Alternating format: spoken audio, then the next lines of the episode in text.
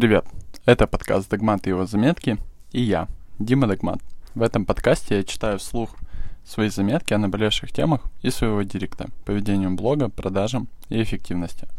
Тема этого эпизода – как перестать себя обесценивать и принять свои достижения. Потому что мы все время смотрим на свою жизнь через разные призмы. Например, своего эго, других людей, Инстаграм и так далее. Что часто может приводить нас к тому, что мы начинаем обесценивать себя и свои достижения. Что я вижу сейчас регулярно при работе с экспертами, владельцами бизнесов. Тема важная, и пора в ней разобраться, наверное. Ну и работа в команде с психологом, личная терапия, работа с коучем и большой опыт работы с людьми сформировали уже во мне какое-то мнение. И, наверное, даже опыт проживания этого самого обесценивания, который я хочу обсудить сегодня. И это тот самый эпизод, который про прожил 6 недель в заметках и 10 раз переписывался. Как раз по той самой причине обесценивания меня, самого выпуска. Интересное было время. Но я его записал. Поэтому налей себе чай или кофе, сядь поудобней и послушай, что я для тебя приготовил. Начну с самого понятия обесценивания, как я сейчас его вижу. Обесценивание — это обратная связь нашего эго по отношению к себе или другим. В эту игру играем мы все, без исключения, и выбраться из нее обычно очень трудно. И этот выпуск, он не про самозванца, про это нужно будет записывать отдельный эпизод. Ты поймешь о чем. Мы с Аллой много раз обсуждали самооценку и эго. И, наверное, не перестанем обсуждать ее никогда.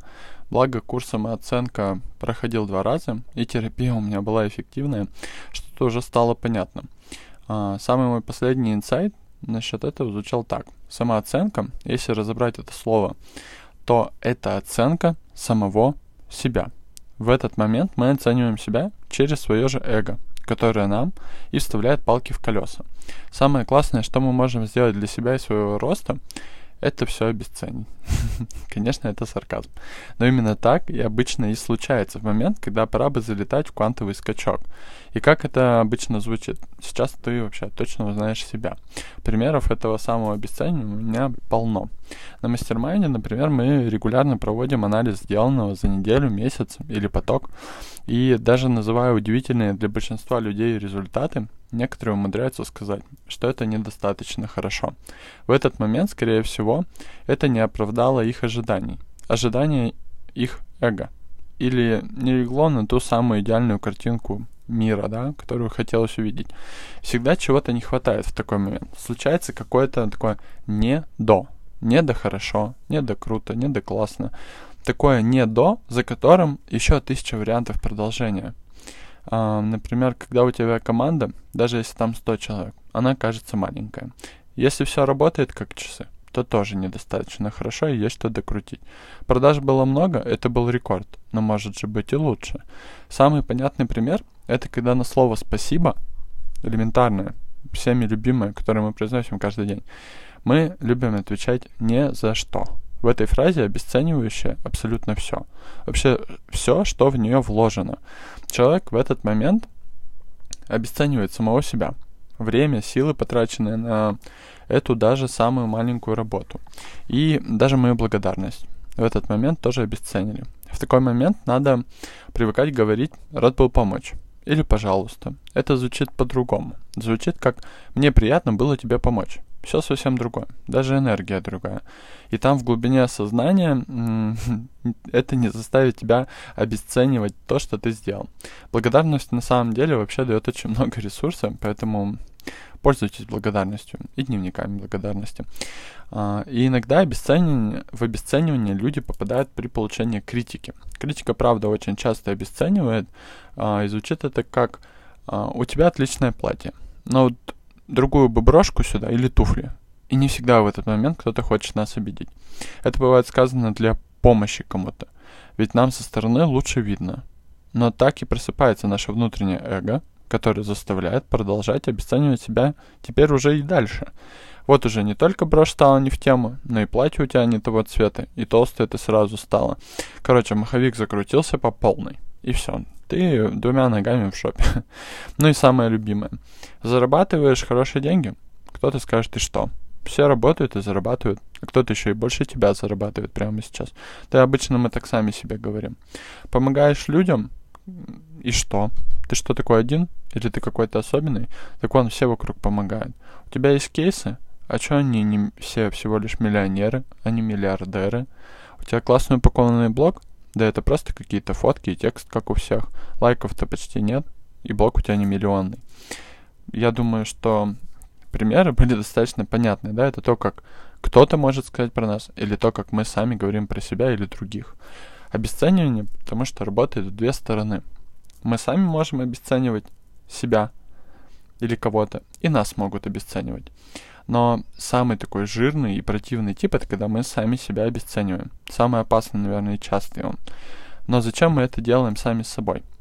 Обесценивание часто связано с зацикленностью на себе, невозможностью почувствовать себя отдельным от мира, от других людей вокруг, от их результатов, а оценивать только самого себя. И когда мы не понимаем своей вот этой объективности, четкого нет, когда у нас видение себя, без тех самых призм, о которых я говорил в начале, и начинается обесценивание самого себя. Потому что люди любят, когда сложно, когда сложно жить, когда цели недостижимые. Так, чтобы поставить ее такую, высо... ну, с такой высокой планки, планкой, до которой не дотянуться. Потому что если ты сделал все хорошо, и весь такой классный, ты выбился из стаи, ответственность сразу какая-то другая становится.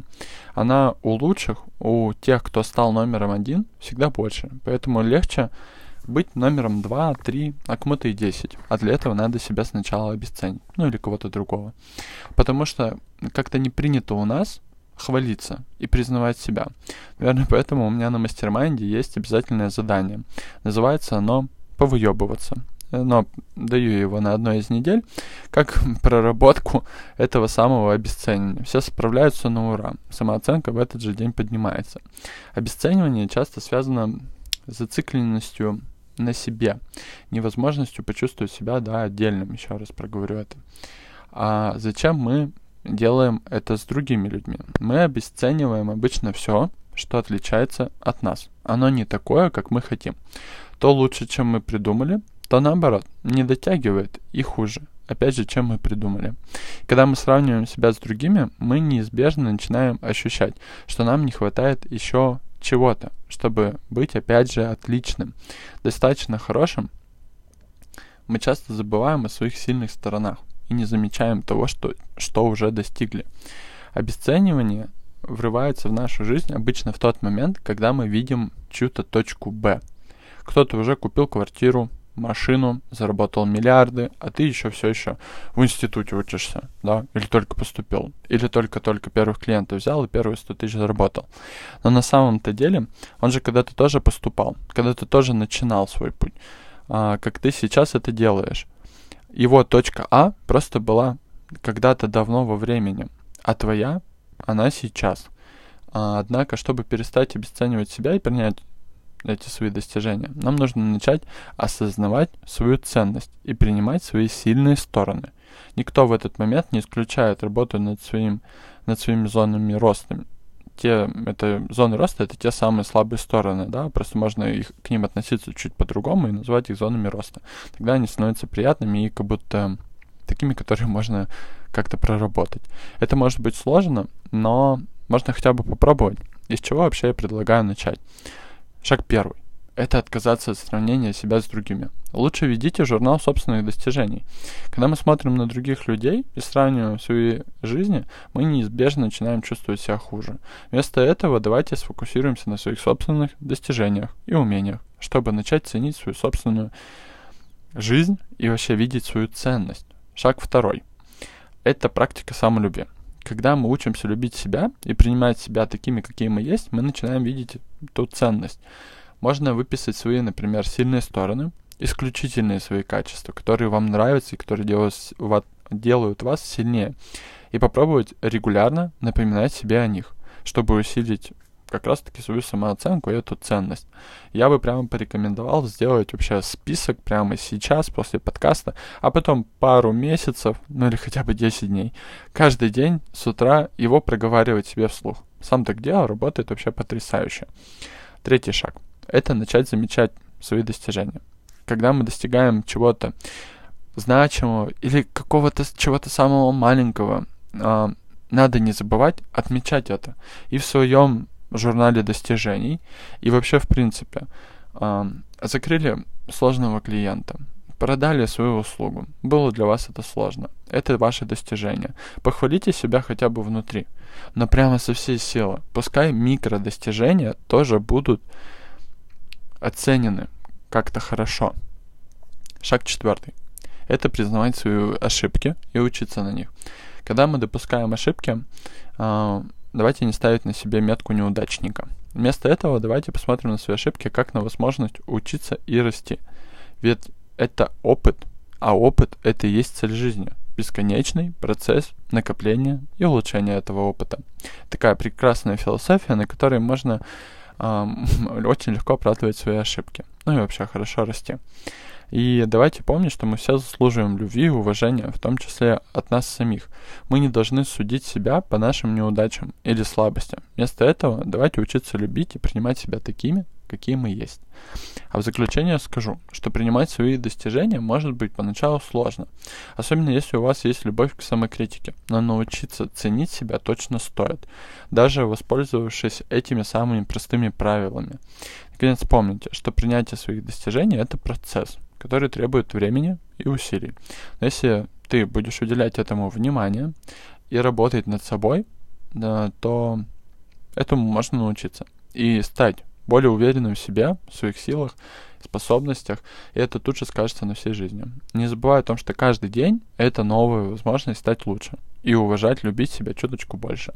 Просто попробуй замечать, следовать моим советам и посмотри, как изменилась твоя реальность. Порадуйся, удивись и продолжай. А на этом у меня все. До встречи в следующем подкасте, где я и дальше продолжу говорить честно о важном.